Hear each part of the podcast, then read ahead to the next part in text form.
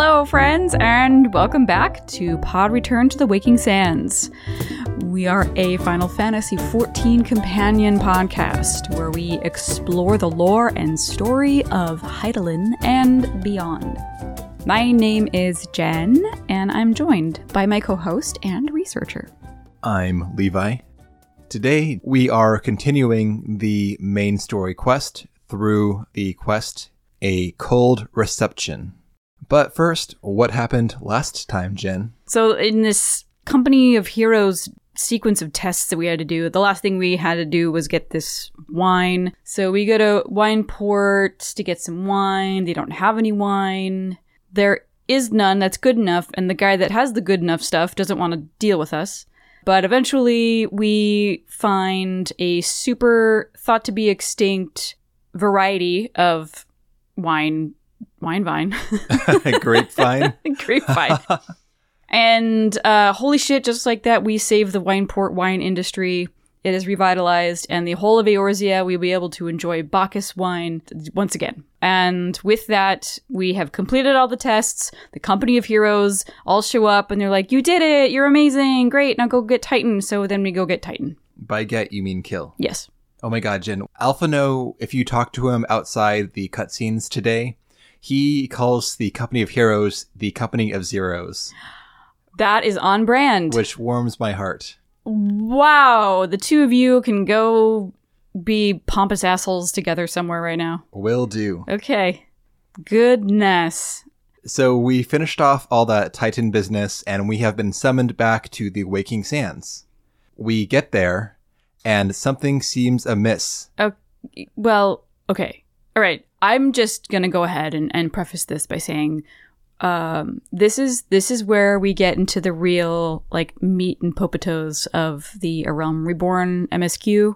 This is probably when a lot of us cried for the first time in the game. It got it got it, it suddenly gets very very dark and very real. And even doing this again for the recording, I I cried like three times. It was just, you know. So yeah, I, I think it, you know for those of you who have played the game before, you know what we're we're about to get into. Um, but yeah, I it's like it sucks. Immediately upon arriving, even at the front of the Waking Sands, we see that Tataru is missing from her post. We head downstairs to the basement. First off, it's extremely dark down here, hmm and the music is creepy. You can see a face down body right in the intersection between the path to the solar and the path to the basement. And if we go poking around the whole area before we actually enter the solar, we can see that especially in the the break room supply area, there are bodies everywhere, including many of the people that we have interacted with so far on the Right. side. Many of the side characters who we have spoken to briefly that are not part of the story are dead. And even like um Heribert, for instance, Yeah. is down here.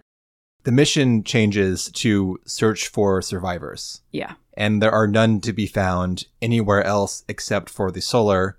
So we head into there. Right. It's it's basically death all around us. And the last room we have to check is the solar. You know, hoping that we, you know, both find Minfilia, but also we don't find Minfilia. Entering the solar, Minfilia is nowhere to be found. There is only one um, person in here, and it is Noraxia. Um, and she is barely hanging on to life. We approach her, and she is happy to see that we are still alive she has a message for us from Minfilia. Like she's been she's been hanging on desperately in the hope that we we come and she can pass on this message. This is like her last the last mission she will have in her life. Noraxia is the sylph that was assigned to the Scions. If you have name recollection issues like myself. She reaches out her little hand to us and this is when the echo takes over and we see the events that preceded the the massacre.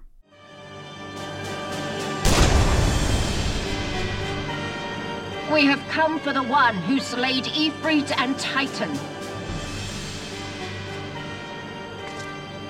Bring him forth, or you shall know no mercy.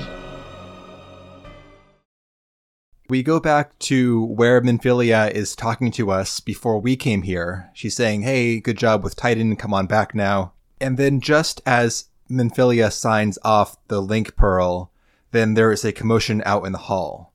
Imperials burst into the waking sands, killing everyone on sight, and we see Tataru cowering around a corner. Mm-hmm. Minfilia tries to tell Noraxia to hide so she can convey a message to our character, and Noraxia takes cover behind a desk just as a group of Imperials burst into the solar, led by the Harlequin armored Livia Sas Junius. Livia is a cold, merciless bitch. And so there are a sequence of events that communicate this very nicely. So her and I don't know, half a dozen Imperial soldiers burst from the solar. They confront Minfilia, and their their goal here is to find us. They're looking for us, the person who defeated Ifrit and Titan. Minfilia says that we're not here. Um, well, immediately she surrenders. She's like, I surrender myself. You can take me as long as you spare the innocents. Livia thinks this is hilarious and then demands that she turn us over. And Minfilia says that you can you can search the grounds here all you want, you won't find her. And then, by the way, how did you know to look here? And she she gasps, as in she like realizes suddenly how they knew to look here. Um, but it's that's that's the impression that I got anyway. Uh, Li- Livia is you know like well, that seems to be the case. Um, however, we can still accomplish some things with you. So we're gonna, you know, she's so Minfilia is handcuffed. Uh, they turn around, and through the doors of the solar, we can see that um, Tataru and Papalymo have been captured, and they are being led outside. After Minfilia asks Livia how she knew to find them here, Livia points her gun directly at Minfilia's head.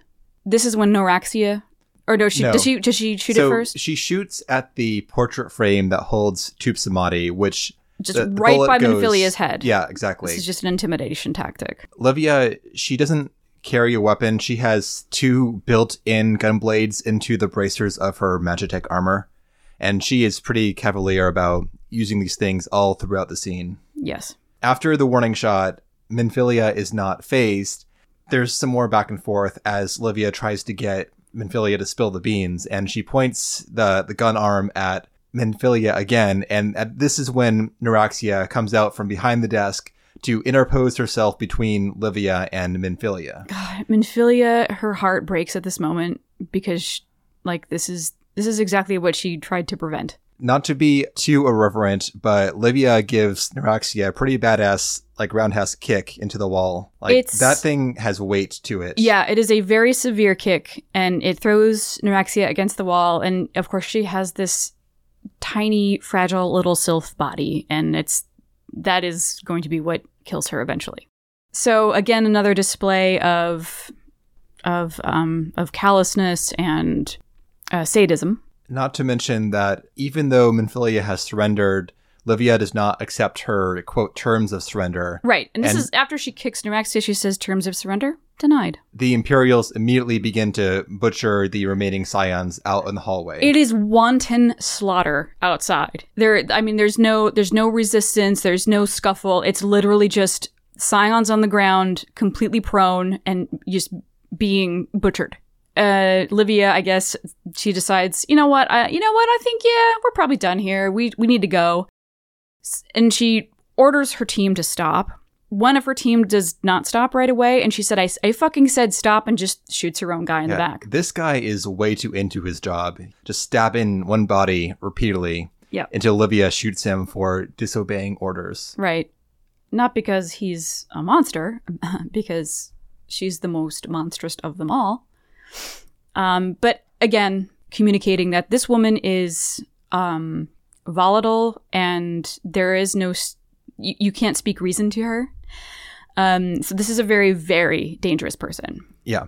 After Minfilia gets led out, we return to the present, and Noraxia expires in front of us. After she has passed on Minfilia's message, which is to take refuge at the Church of Saint Adama Landama in in eastern Thanalan by Camp Drybone. Before she passes away, she says, you know, this this one tried and forgive this one.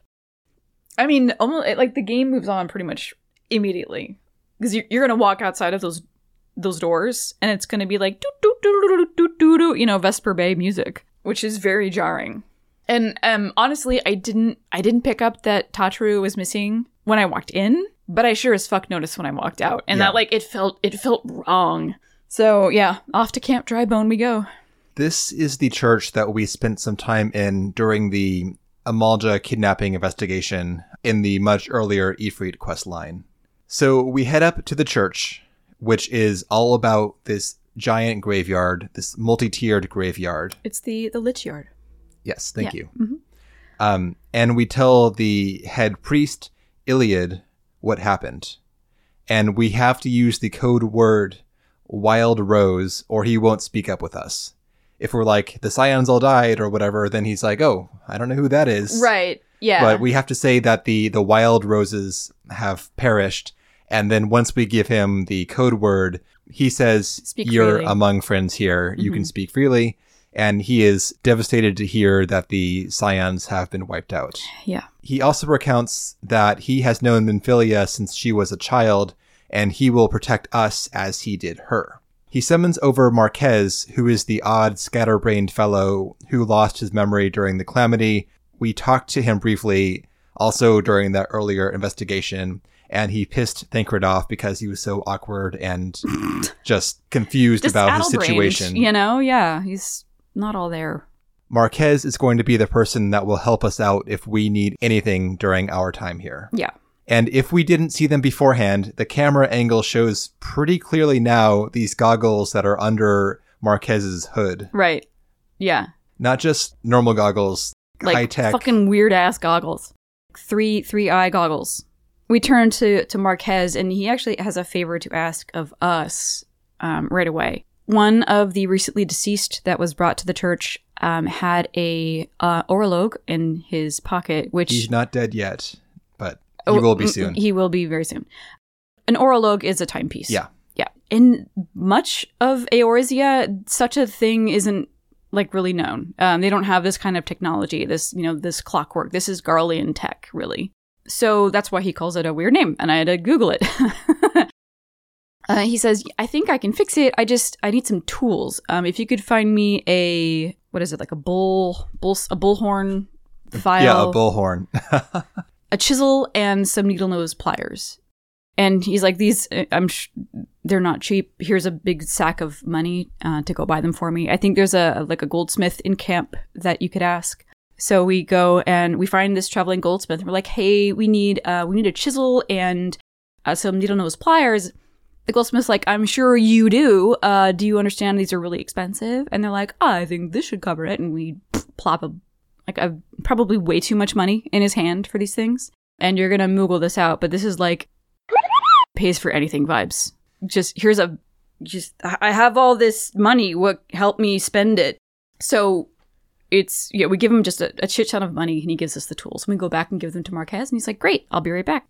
Marques takes the tools and repairs this device quickly, but there's still an itch in him that is left unscratched. And he wonders where these skills came from. His hands seem to move of their own accord. Regardless, that's a mystery for another time.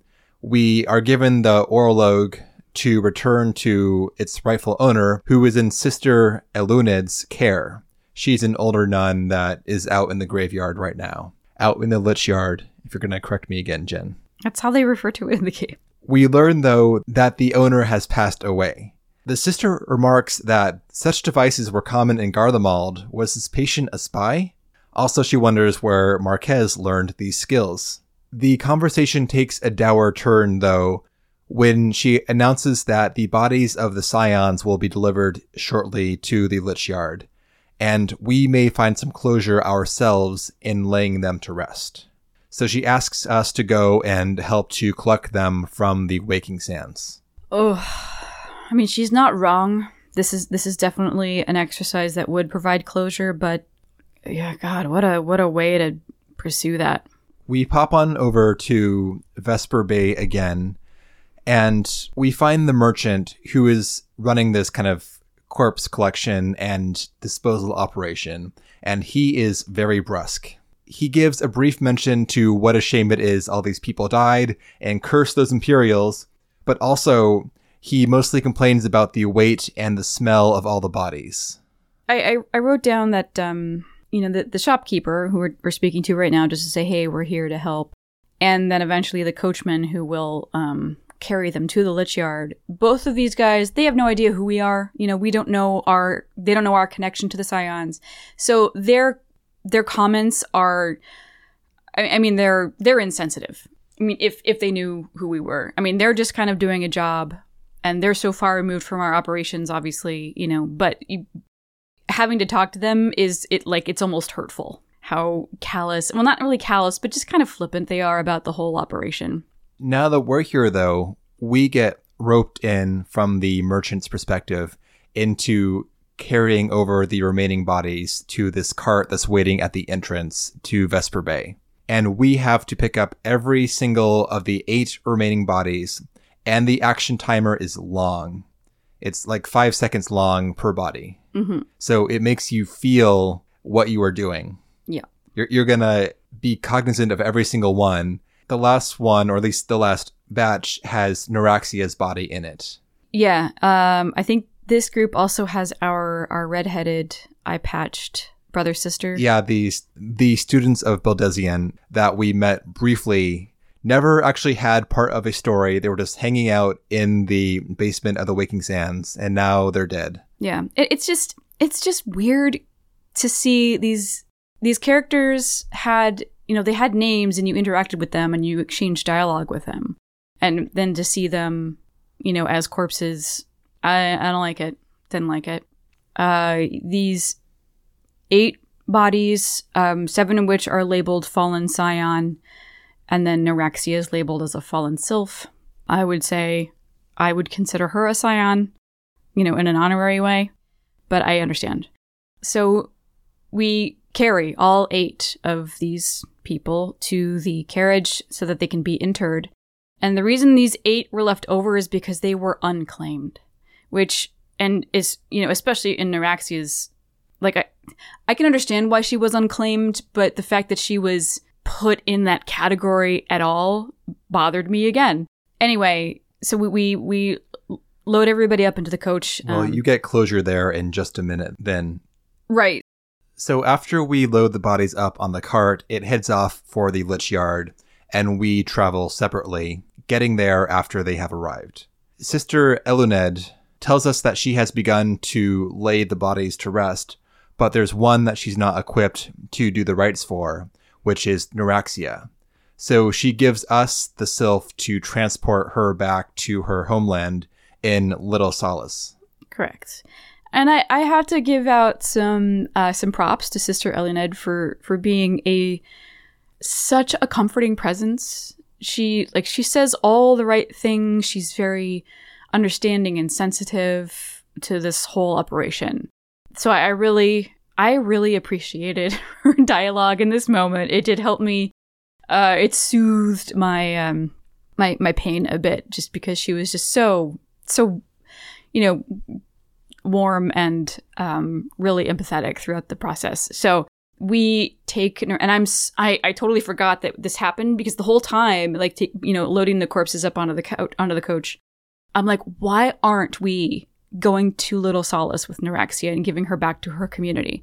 So we do. Huzzah! I'm very happy about that. We then head to Little Solace to break the news to her, um, to her family that you know she has passed away. We speak to Camuxio first, who is the kind of second in command in a fashion, and all these sylphs are aghast at this turn of events. We explain what happened, and the elder Frixio is understanding. He gets that Noraxia isn't the only one who died, and he thanks us for returning her body. he also asks to um to know you know tell tell me that she was brave and that she didn't suffer. I mean we we sort of lie. She was absolutely brave but she did suffer. However i mean knowing that she had like a, a very important message a message to impart this the last mission that Minfilia gave her in service of that I feel like that maybe tempered the quote unquote suffering a bit. Um at least I hope. But we do we do lie. But it's I mean either way Frixio and Little Solace uh, in general should be beyond proud of Noraxia's uh, service. Camuxio gets pissed off and Oh, yeah. he says that the sylphs will fight the empire and to call on them when the time comes to take the fight to the empire. yes They are now riled up. he's incensed. Yep. And you know, I, I can't really imagine a group of sylphs in a war, but the the fact that he was just freely offering, you know, when the time comes to fight the the the empire, we'll be there. Amazing. After all that business, we return to the Lich Yard again, and Sister Eluned tells us to take a break. So we Yeah. head back into the church, say, What's up, Marques? And he has news. He thinks he's being watched by something sinister. So he asks us to take a look around outside. We do so, we walk around the graveyard, and we find out on one of the lower tiers of the Lich Yard, there is an Imperial soldier we dispatch them, but this is concerning that the Imperials are here, and as we'll find out in a minute, that they are spying on Marques specifically. Yeah. What's going on there? So we tell Father Iliud that we found an Imperial, and he shouts that we should call the Immortal Flames to rally to defend against some attack or infiltration or whatever. But just then, the door bursts open and in barges Alphinaud, declaring that he is reforming the Scions and that he needs Cid Garlond to do it. And he looks at Marques pointedly. I have come in search of a legend. The greatest engineer of our time, Master Cid Garlond. I have come for you. I fear you are mistaken, child. He is but a poor soul who bore witness to the horrors at Carteneau. I beg of you, leave us in peace. At this point, Iliud tries to intervene. He tells Alphinaud to not harass Marques, but Alphinaud, of course, is not going to be deterred by some priest. He declares himself as Alphinaud Leveilleur, grandson of Louisoix, and Eorzea needs Cid. The primal Garuda has been summoned, and she is terrorizing Coerthas. For now. We need an airship to reach Garuda, Cid's airship. This is when Marques, aka Cid, he's he's just kind of overwhelmed by everything and he collapses. There's probably some little trickle of memory deep down starting to flow into his brain, and pretty soon this trickle becomes a river and then a torrent. As as Alphinaud keep, continues speaking, you can tell like th- these things are they're returning to his mind and to his memories. On this revelation, Father Iliud brings out a box of Cid's possessions when he first arrived at the church with a hammer on top of the box. And Cid grasps the hammer and reflects on it and soon departs to change into his old clothes. And he comes out again looking He looks like Cid. absolutely transformed. Master Cid Garlond at your service. Yes. Flowing hair, signature goggles, just a bit of chest revealing Garlond Ironworks outfit. His arms are ridiculous. Like daddy's got guns. yeah, no more no more uh, you know, cloak hiding this physique. He's fucking hot. Uh yeah, so out he comes, he's like, This is it. I'm Cid. I'm back, baby. He's back, but also he is still He's yeah, Struggling. It's, it's still very much a process. Um, but he has made the decision. Like I know I'm Cid. The rest is just gonna like figure itself out as Yeah. I go forward. But the airship thing though is especially confounding. He is constantly like, I have an airship? Well, I have an airship? I mean, it's like okay to have an airship. It's it's essentially like having a watch. like in this era, it's something you they don't grow on trees. There's maybe like two in existence that don't belong to the Garlean Empire. Um, so the fact that Alphinaud was like, "Yeah, we just need to borrow your airship real quick," and he's like, "What? I'm the kind of person who has an airship." Yeah, I think that would be a little bit of a struggle to to comprehend. But finally, though, he recollects that the name of his airship is the Enterprise. Mm-hmm. After Cid has recollected himself, Iliud ultimately wishes us luck, and he says that being with Cid was like his son was alive again. So we are going to head out to find this airship, last sighted heading over the Twelveswood, with the reformed scions being ourselves, Alphinaud, and now Cid. Yeah, it's it's the three of us So against the world. a lot happened just there. I believe this is the first time we find out that Alphinaud is related to Louisoix. Right. We don't ever know his last name. Right, until now. Right. So the motivations of him and Alice were unknown until now. But if we know the full backstory of the calamity and so on in Louisoix, we know now that the twins have come here to Eorzea to, in part, follow in their grandfather's footsteps to um to save the realm, essentially, each in their own way. Right. Also, we officially meet Cid. And for anyone who has not touched other Final Fantasies besides 14, Cid is a long-standing character in the series. In the great majority of games, there is always a character named Cid, and he is an engineer. His personality and incarnations vary greatly, but Cid himself is a long-standing fixture of the series. I remember when you're playing Seven. uh, seven. Yeah, the, Cid's personality in seven was completely different. Like he was kind of that. He he was, he was almost like I don't know some like like old school New Yorker who, who worked in a garage. Like he he had that sort of like swagger. I don't know. Our Cid is very wholesome. Yeah. In 14, though, Cid was a prominent character in the game's 1.0 days, and he helped the then characters fight back against the Empire. And he disappeared during the calamity and evidently lost his memory.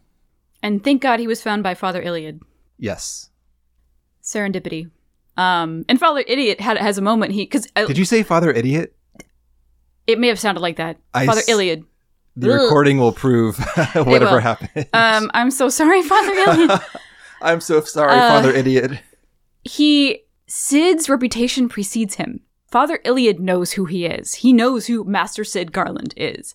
And he is kind of in awe that like of all the places he could have ended up, he's in my little chapel. Amazing. So, Jen, do you think that before this revelation came out officially, that Father Iliud was trying to protect and keep Marques to himself versus let him go? Because there, besides what we get in that cutscene, there's a side quest where the other members of the church want to buy Father Iliud a gift because they're so thankful to him. Mm-hmm. And so you go out and you ultimately get him some cinnamon cookies. And the smell of these cookies reminds the father of his late son, who he, of course, he, he was close to. And he mourns the early passing of his son. That combined with this line about Cid being like a surrogate son to him kind of made me feel like he wasn't trying to keep Cid to himself, but also he kind of liked Marques versus whoever Marques used to be and is trying to maintain the current status quo a little bit. I uh I would say a little bit of column A, a little bit of column B. I don't think he knew that he was literally Cid Garlond. No, I don't think so either. Right, but I think um, there was definitely like he could sense there was something special about this person, especially because I, I, I'm sure he found him, you know, par- like partially dressed in the desert. Um, so he knew that he was Garlean because he has the you know Well- the third eye. He does, but also he had the Ironworks uniform on too. He could have been an employee. Like he knew something was very special about this person, but he also knew that this this person had no recollection of his past life. And so it was more like, you know, I am happy to keep this person um, at the church to protect him, and hopefully he regains his memory. And at the same time, I am also enjoying having his company. It's very comforting to me since I lost my son.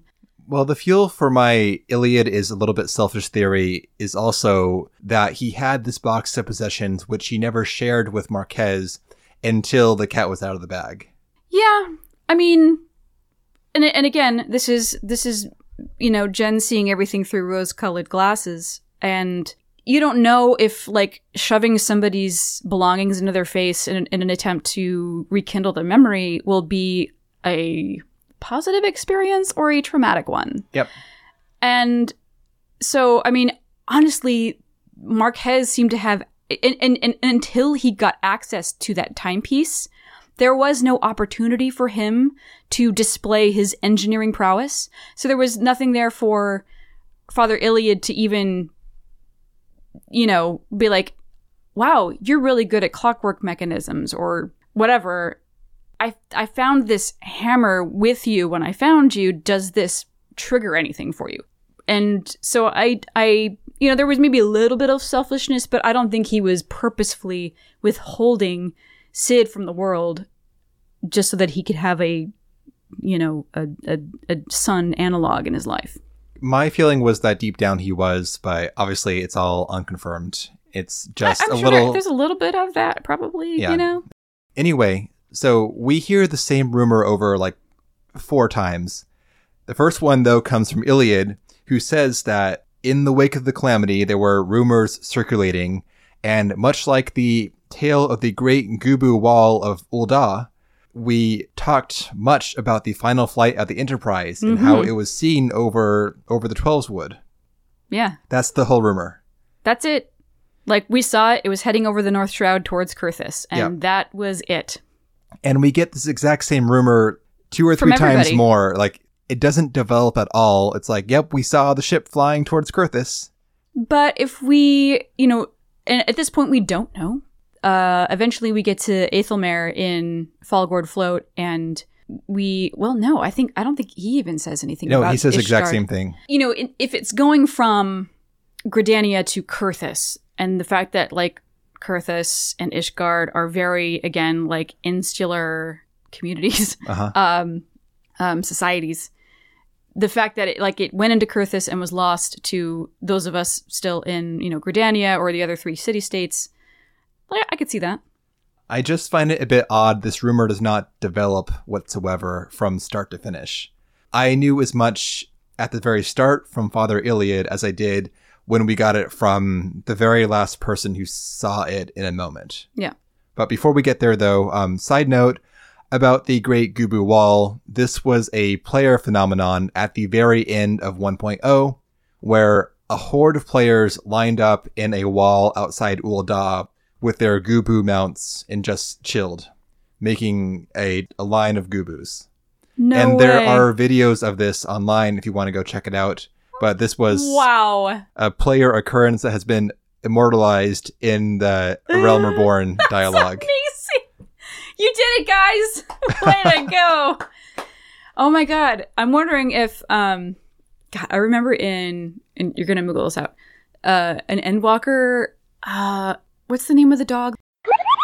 On the um the Davy uh platform out in the ocean where that fate is.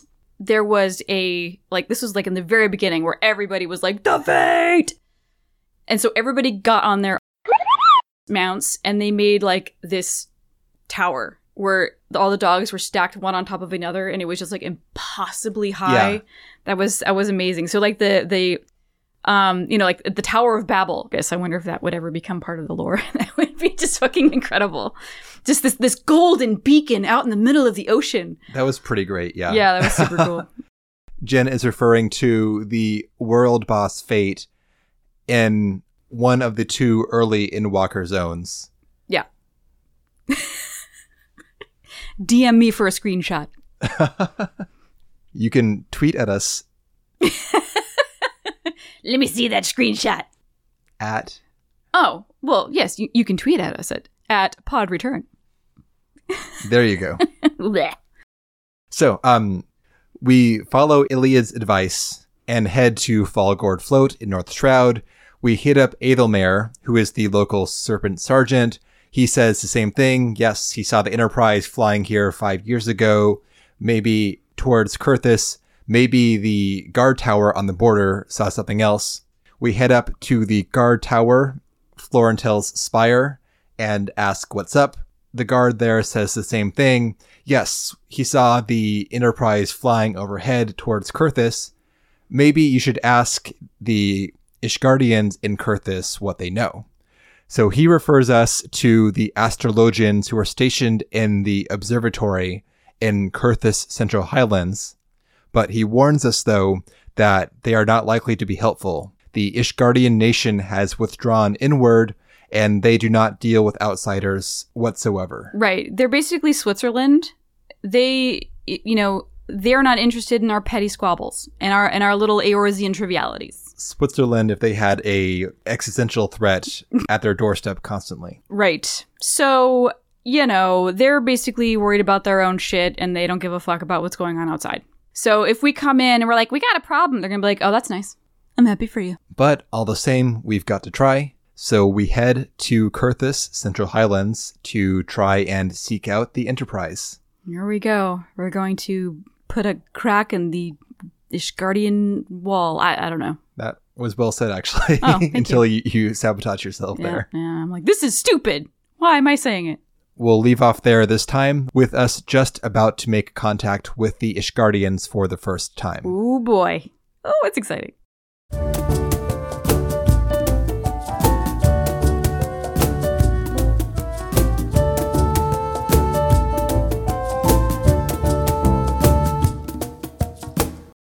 Even though the cause in this episode's kickoff is grim, Jen, the MSQ just gains so much energy from this moment. Holy shit. It is yes. night and day from all the company of zeros bullshit until like right now. Yeah, this this this is stakes.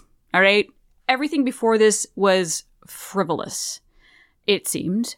Um obviously, you know, defeating Ifrit and Titan are very um, you know, critical tasks that we had to complete. To be the devil's advocate there, though, yes, they are critical for sure because of the way they are set up, but they also don't feel They don't yes. threatening. They're not doing anything that feels We just personal. it's like hearsay. Yeah. Like we've heard that these primals have been summoned and we need to stop them before they wreak havoc. I'm like, okay, well, great, because no havoc has yet been wreaked. So we we like we cut it off before anything really really heavy or significant feels like it happens. Yeah. And um and that that paired with like, you know, all the company of heroes bullshit that we've you know, that is a we're beating a dead horse in that point, but um this that's why I say this is this is meat and potatoes now.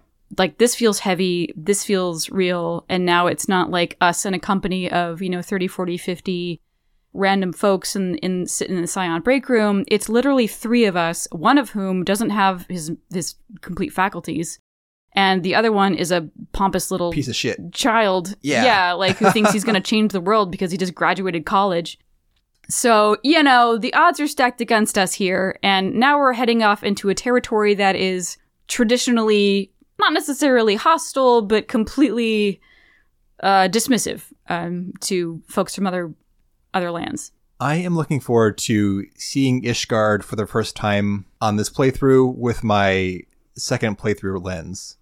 The only thing I recall about this segment is that that fucking tower is a pain to get up and down. Dude. Eventually, you just realize I'm just going to fall down the center of it and take the HP hit. That solves one way. One way, but- yeah, but you still have to run the fuck up anyway. Yeah, we'll we'll get there. There's there's a lot of those towers I feel in Coerthas. Yep. Well, this one has a reason because it's the observatory, Sure, so it's going to be tall. but there are other ones that are just like dorms. Just fuck you, gent.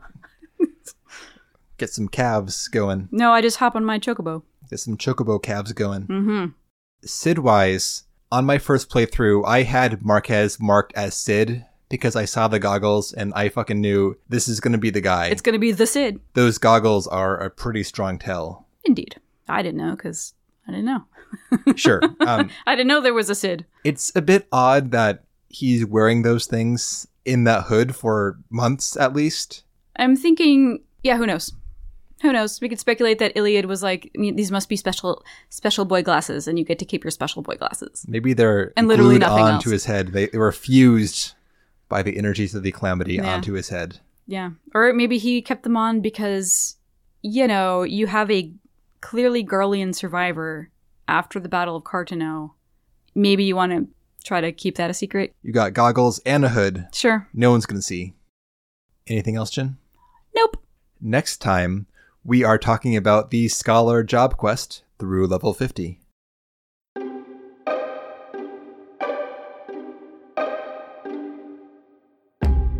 And that will do it for today's episode. Thank you guys so much for listening. And I, if you want to reach out, totally do that at podreturnffxav at gmail.com or on Twitter at podreturn. We really hope you enjoyed the episode. Have a great day or night, and we will see you next time.